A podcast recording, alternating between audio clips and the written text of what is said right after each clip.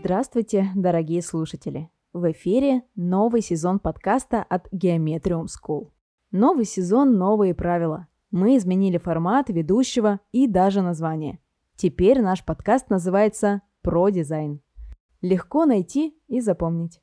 Отмечайте нас в сторис, делитесь своими впечатлениями, это поможет нам стать еще лучше. Тема сегодняшнего выпуска очень летняя. В теплую пору все, у кого есть дачные участки, непременно потянутся на природу. Дача давно уже не просто место, где все засажено грядками с клубникой и помидорами. Сейчас загородные фазенды все чаще представляют собой места для расслабления, в которых можно отдохнуть от каменных джунглей. Однако часто наши дачи не могут похвастаться огромной квадратурой. Реально ли разбить живописный сад на шестисотках? Конечно, да. И мы подскажем, как это сделать. А за помощь в подготовке выпуска благодарим куратора Geometrium School Ольгу Чукунову. Для того, чтобы ваш сад был красив и функционален, важно соблюдать несложные правила. Разберем ошибки, с которыми вы можете столкнуться на пути к своему идеальному оазису. Первым делом не стоит забывать о нормативах. Они придуманы не просто так. Все эти скучные на первый взгляд цифры про оптимальное расстояние между домом, забором, деревьями, соседскими участками – это важные нормативы, которые прописаны в СНИПах. Соблюдение их обязательно для любых, даже самых миниатюрных участков – Иначе любой сосед может написать на вас жалобу, и неугодную постройку придется снести, а дерево срубить. Например, от дома до бани, душа, туалета или компоста расстояние должно быть минимум 8 метров, а высота забора не превышать 1,8 метра. Пытаться впихнуть невпихуемое в маленький садик – тоже идея так себе. Сами понимаете, на шести сотках сложно разбить и баню, и бассейн, и беседку – да еще чтобы место под кипарисовую аллею и розарий нашлось. Расставляйте приоритеты и планируйте размещать только то, что вам действительно необходимо. Смешение стилей – еще один сомнительный вариант для небольшого участка.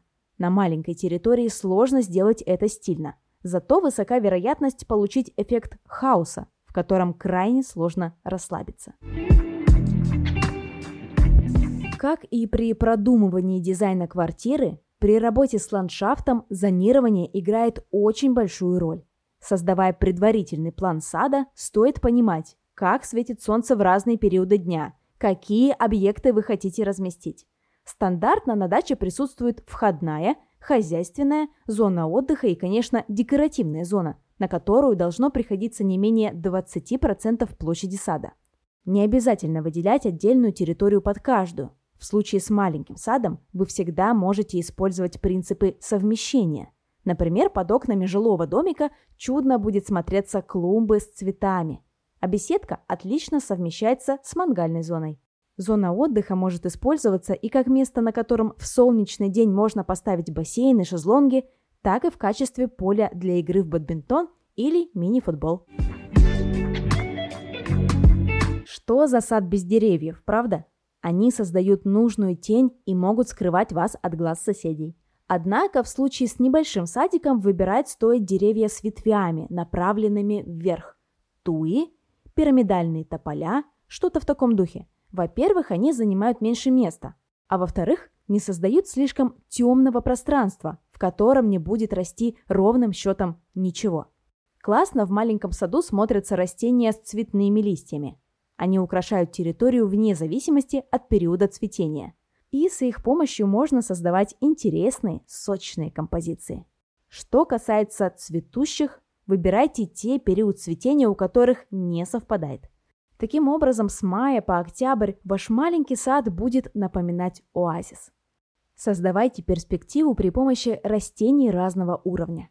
Если удастся создать эффект, при котором из одного конца сада не видно второй его конец, вы как будто увеличите участок и гулять по нему будет значительно интереснее.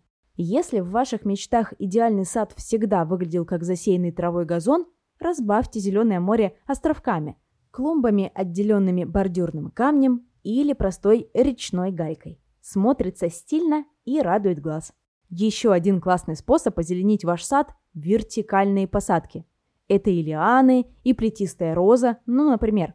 Растения стоит выбирать также с учетом того стиля, в котором вы хотите оформить ваш сад.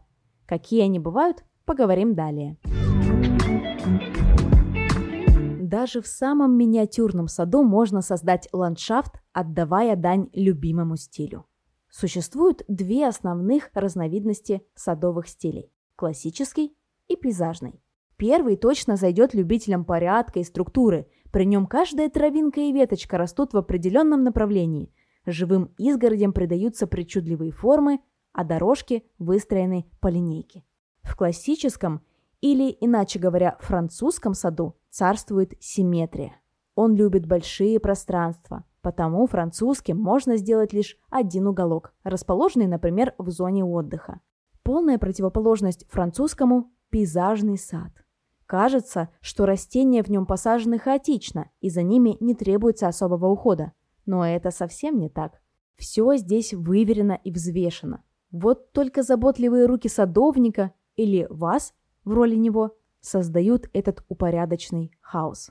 К пейзажному относится и легко реализуемый в наших широтах стиль кантри, эдакий деревенский садик, в котором много плодовых деревьев и кустарников и, главное, никакой экзотики.